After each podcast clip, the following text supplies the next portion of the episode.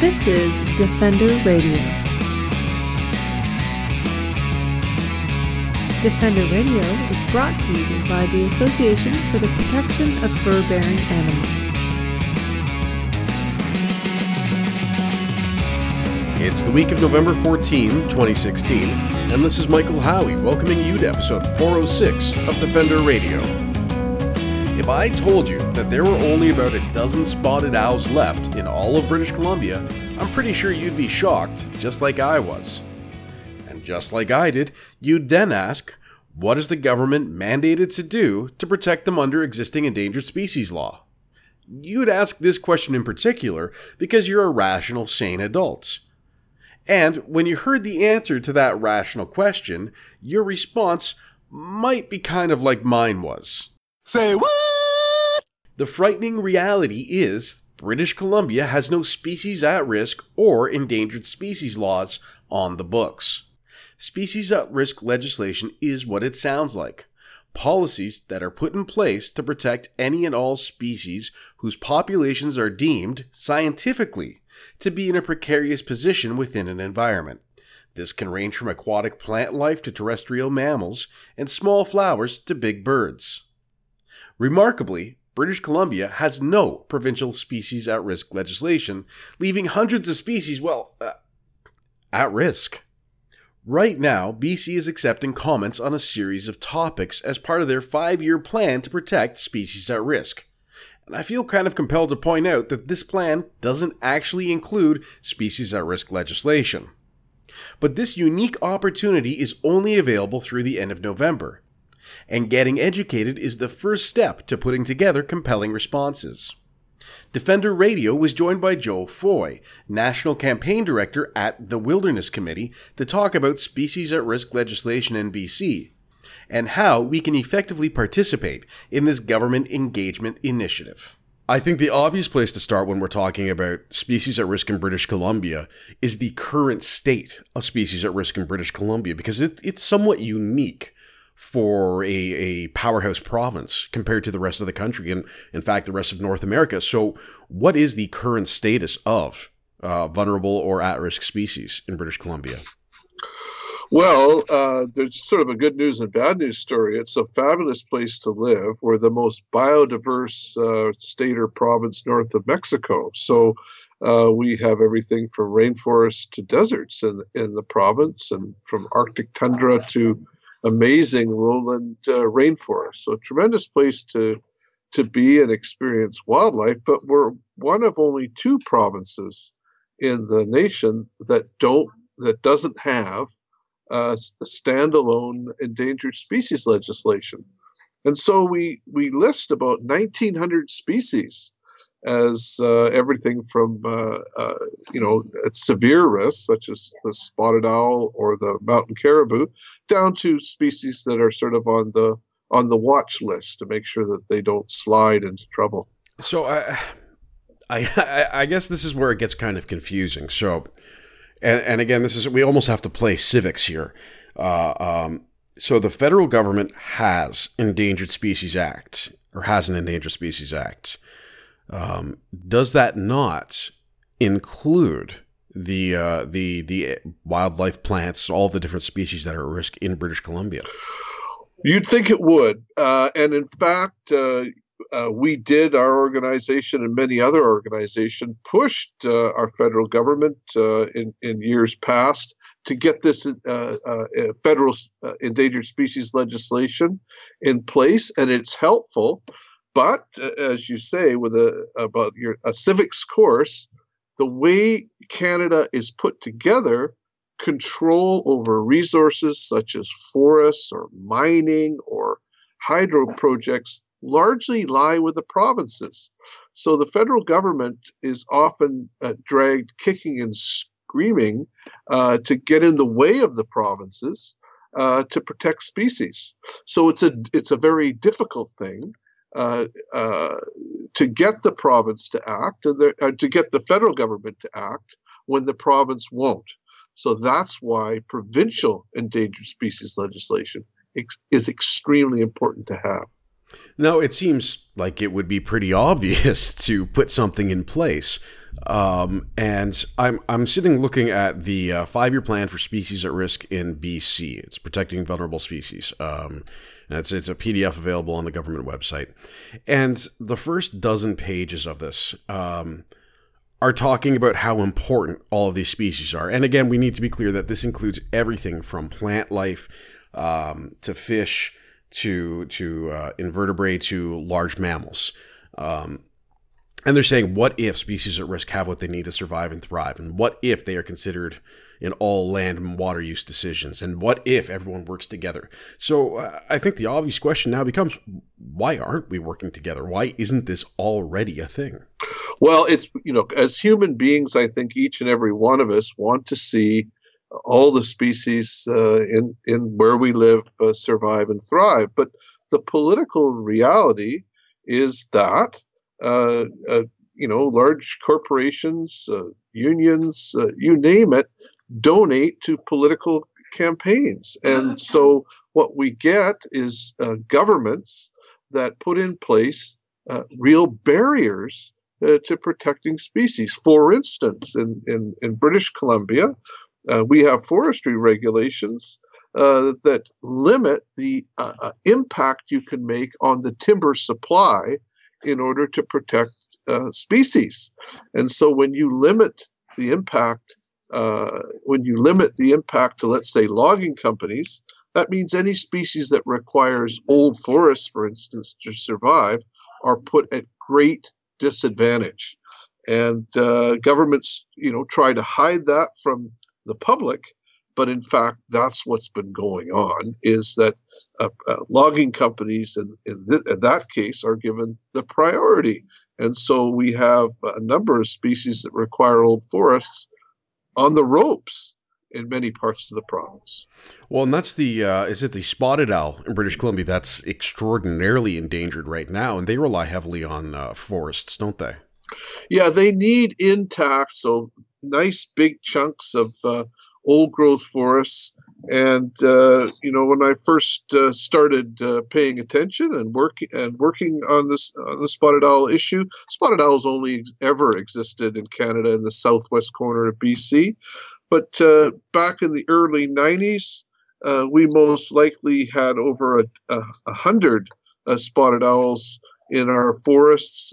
Its historic levels would have been Uh, about a thousand currently we have an estimated dozen left in the forests of British Columbia. A very steep decline, and and you know it's it's a very sad situation. And unfortunately, we know enough about species to know that when we see a decline in one species, we've got a bunch more coming, a bunch more bad news on the way. So we really do have to get our house in order. Yeah, and it's uh, it, it's one of those things where we say, well, it's just a frog, but it's not just a frog. Um, you know, you can look at that from an X Files episode from the mid 90s, um, which I was talking about with someone the other day, in fact, in relation to species at risk, um, and how the disappearance of a frog, all the local ecologists are freaking out, and everyone's just trying to brush it off, but it's an indication that there is something very wrong with this ecosystem. And yes, it's the X Files, but it was probably filmed in BC, so it's relevant. Um, and uh, now I, am looking again uh, at this document, and it's the timeline for BC's five year plan for species at risk. So I would think that, and this started in 2012, is that correct? I think. Yeah, the, the, the provincial government has for some time uh, recognized that sort of one of its uh, weaknesses uh, with the public is its failure uh, to be seen to act to protect endangered species but it's um, everything that I've seen is a little bit like uh, uh, a murder story where the murderer is trying not to be blamed for the murder. Yeah. Uh, uh and what what our province needs is strong, standalone endangered species legislation that allows a citizen to go to court to protect wildlife in their neighborhood and that's not what our provincial government is offering us. They're offering us uh, everything but essentially a bunch of ba- a feel good baffle gap uh, that will not stop the slide towards extinction of any species in this province. Uh, yeah, and looking at this timeline of theirs, which is very colorful, um, it's well put together from a design standpoint. But I expect to see somewhere on this list that, and on this day, we expect to put in place our species at risk legislation. And it would be called species at risk legislation, and it would explain everything. And from what I'm getting from this timeline, is that they are going to recommend and potentially implement changes to existing policy and legislation to protect species at risk. And as you said, that really feels like they're saying, well, look at all the stuff we're doing, but they're not doing the one thing they really need to do, which is make standalone legislation or policy. Well, that's right. I mean, right now we're down, like, let's take the spotted owl, for example. We're down to a dozen birds left in the wild the provincial government has started a captive breeding program, but it's left biologists to raise money for that program essentially through bake sales. Uh, it's it's shoestring funded. Uh, it has had very little success other than for something for the government to point to.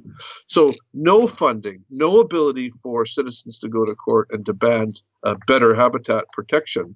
Uh, meanwhile, our species continue to to slide, and there's a there's, there's a whole lineup of them. So, you know, uh, and it's not just British Columbia. I mean, I, I get it. The whole world, every culture on in the world is is facing this, but some places are doing a better job, and the and the places that are doing a better job have endangered species legisl- legislation. Yeah, now I, I, I, do want to address a couple of the things that come up a lot when we talk about endangered species legislation, whether we're talking, you know, rural Georgia, United States, or we're talking in and around uh, downtown Toronto. There is this fear from landowners, and I think it is probably highly propagated by certain industry lobbyists, but there is a legitimate fear that if a certain bird nests in your backyard, all of a sudden it's not your backyard anymore. So you've just lost your property. Or if you're trying to build a road and you find out that a salamander wants to cross that road, um, all of a sudden, all of this money you've put into it is at risk. Um, you know, pun not intended. So is that something like is is that a natural part of species at risk legislation or is that something that can somehow be mitigated well you know what i think that uh, in, in our province and i think I think we could see this uh, in other uh, other places too. But in our province, I would describe it like this: everybody loves salmon. Uh, we want there to be salmon. We want to be able to take our kids and our grandkids down to see salmon. Salmon rivers wind everywhere. Salmon rivers go where they go. And so there is a general, there's a consensus in the society that you have to do what it takes now to protect our remaining salmon rivers. Now, in the past, we put some of our salmon rivers in pipes uh, and killed them. But I think now there's a consensus that that's got to stop uh, because we'll we'll still have roads, we'll still have houses, we'll still have factories, but we want to have salmon too. And I think we need to uh, uh we can clearly see that we've reached a and in, in certainly in, in, in, many parts of the provinces, where it's not a question: Are we going to have roads, factories, or or or houses? It's how can we place them so we also have these wonderful creatures that we've grown up with. Yeah, and you know, I, I am an urbanite. I do not try and hide that fact as much as I would love to live in a cabin in northern Ontario. Um, and it is a struggle. It, it is something when I worked for a newspaper and we did a lot of coverage of growth in and around Toronto, um, trying to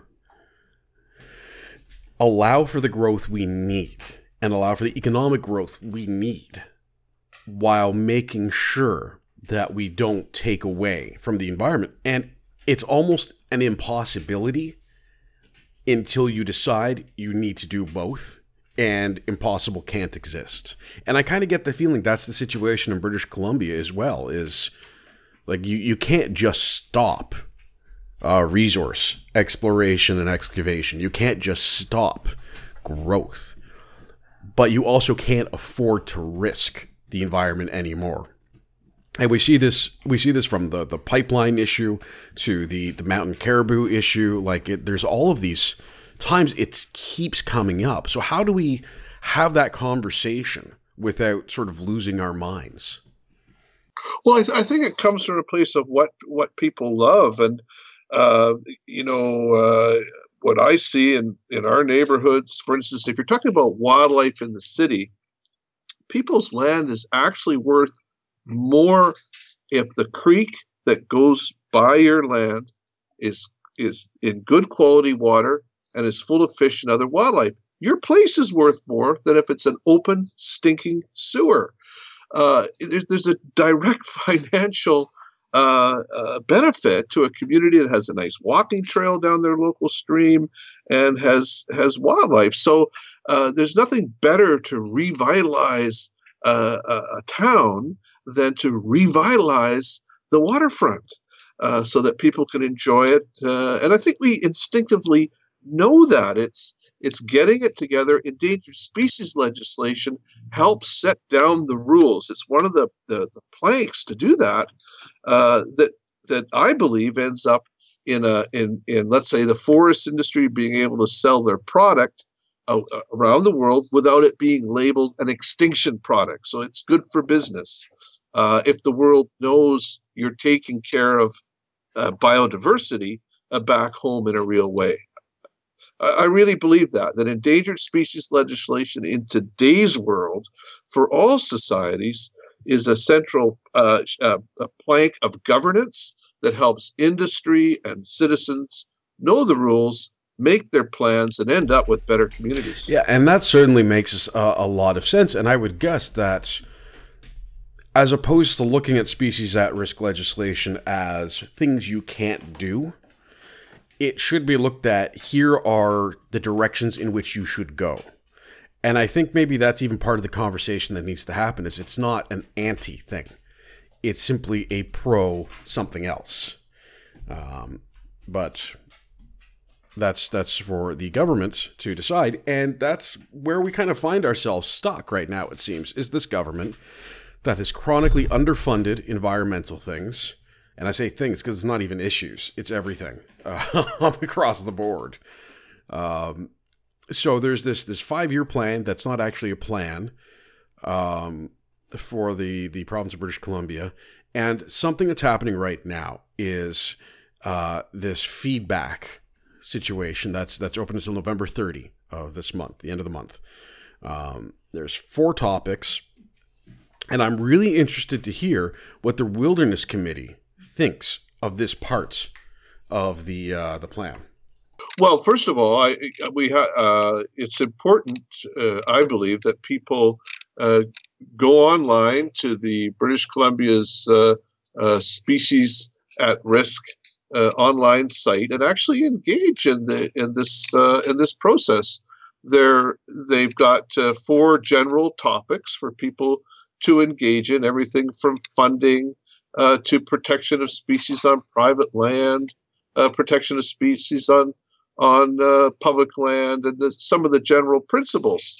Uh, and it's uh, we're going to be encouraging our uh, members to go on online and talk a little bit about what's been impeding protection of endangered species. For instance, the federal legislation does not allow you to consider the needs of, of industry when you're laying out a plan to prevent a species from going extinct. You, you need to look at what it takes to prevent a species from going extinct. The provincial plan actually does allow you to take in the needs of industry. And that's had a very, very bad result, and we needed to get that changed. Yeah, and that seems again sort of like a, a, a an obvious moment of uh, that. And when you actually you can go through and read some of the responses, and that is something that comes up frequently. Um, is that you know you're saying uh, they they're saying that we need to balance uh, sociological and economic uh, issues and interests um, as well as species at risk, and the reality is you, you can't.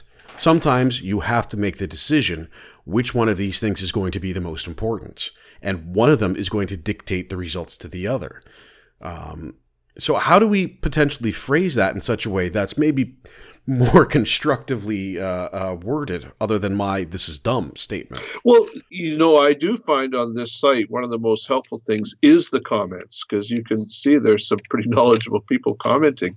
To give you an idea of what we're faced with here in British Columbia, there's uh, you you might be out trying to protect a, a particular species, but what you run into is the one percent cap, where the province has said in the forest that you're working in whatever you do, you can only impact the timber supply by one percent.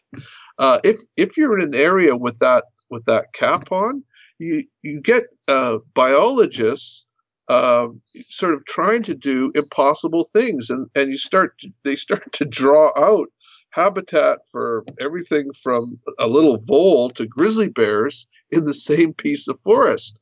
Well, it might look good on a map, but it, it doesn't work on the land. And and that's why we're we're in such a we're in such a trouble. So that's why these comments are really important because you it allows people who have seen the absurdity of what's going on in on the land to be able to comment and uh, at least at least have a conversation about why we have so many species at risk now in the province I think something that should be addressed is the number of people, and I come across this in virtually all of our advocacy work, who think that their voice, their comments won't matter. Um, that the government knows what they want to do, and this is just window dressing.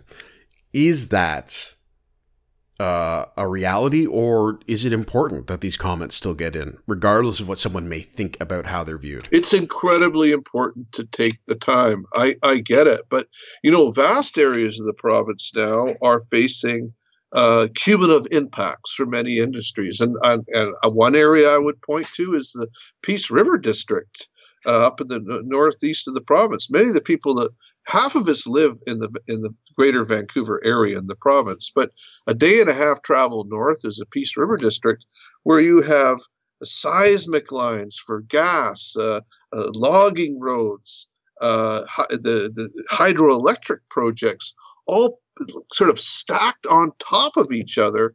And so it's, you know, you've got a whole plethora of species from from caribou to, to grizzly bears to just a, a, a, almost an ecosystem.